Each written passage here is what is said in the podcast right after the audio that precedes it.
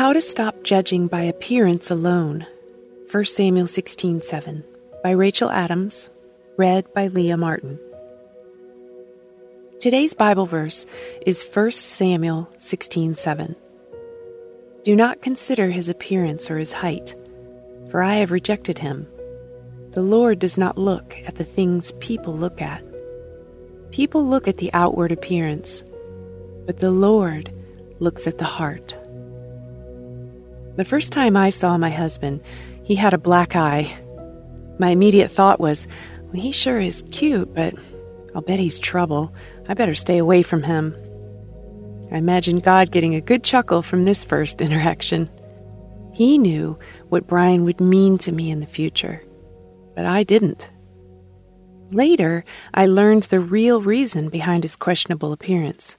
He was a college athlete, and the black eye was from playing competitively during practice earlier that day. We laugh about it now, but I can't help thinking what if I'd let my inaccurate assumption about him prevent him from becoming my husband? What a tragedy that would have been to my now happy family of four. I wish I could tell you I've learned my lesson about judging based on appearance alone, but it's something I still struggle with. I wonder if you struggle with this tendency too.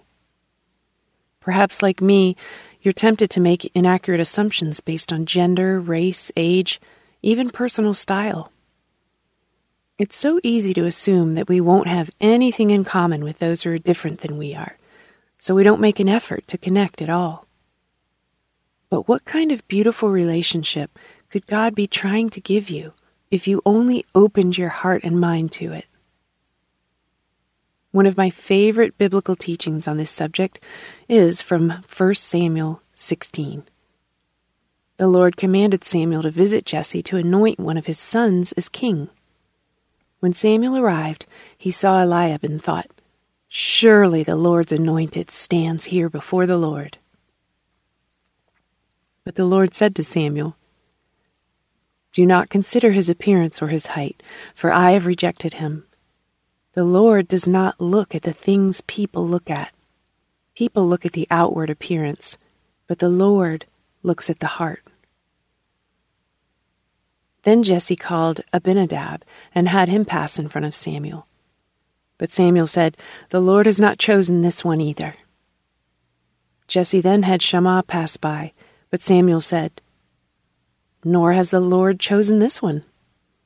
Jesse had seven of his sons pass before Samuel, but Samuel said to him, The Lord has not chosen these. So he asked Jesse, Are these all the sons you have? Well, there is still the youngest, Jesse answered. He's tending the sheep. Samuel sent for him.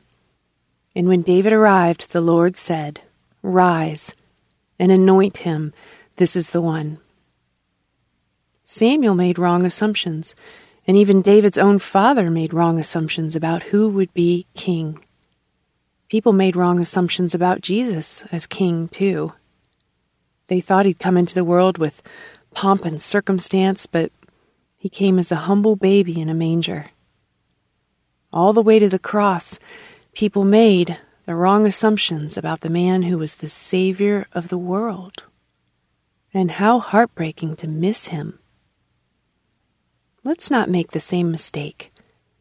We don't want to be judged or counted out based on our own appearance.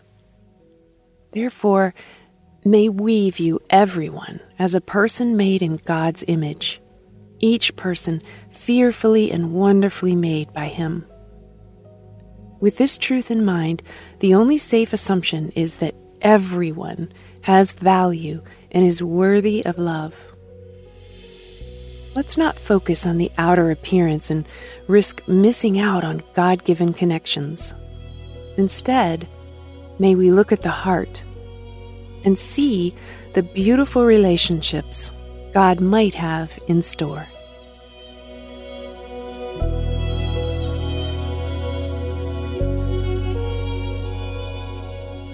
Hey everyone, thanks for listening to Your Daily Bible Verse, a production of the Salem Web Network. If you enjoyed what you heard today, we'd love for you to head over to iTunes and rate and review our podcast. It really does help people find us. This episode was produced by our managing editor, Kelly Givens, and recorded and edited by Stephen Sanders. Be sure to come back tomorrow as we examine more of God's Word.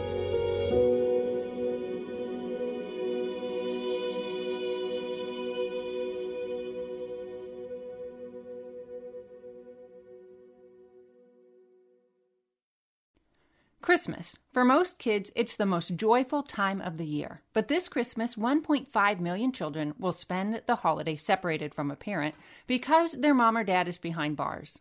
Prison Fellowship Angel Tree needs churches in our communities to volunteer to bless local children with a gift, the gospel, and a loving message from their parent. I believe this is an incredible opportunity for our listeners to share the love of Jesus this Christmas. Many of Prison Fellowship's partner churches continue ministry to local Angel Tree families after Christmas is over. Through this ongoing care, Prison Fellowship Angel Tree strengthens and encourages families every day. Angel Tree wouldn't be possible without the help of faithful volunteers. If you're ready to make an eternal impact in your community, please register today at angeltree.org backslash church. That's angeltree.org backslash church.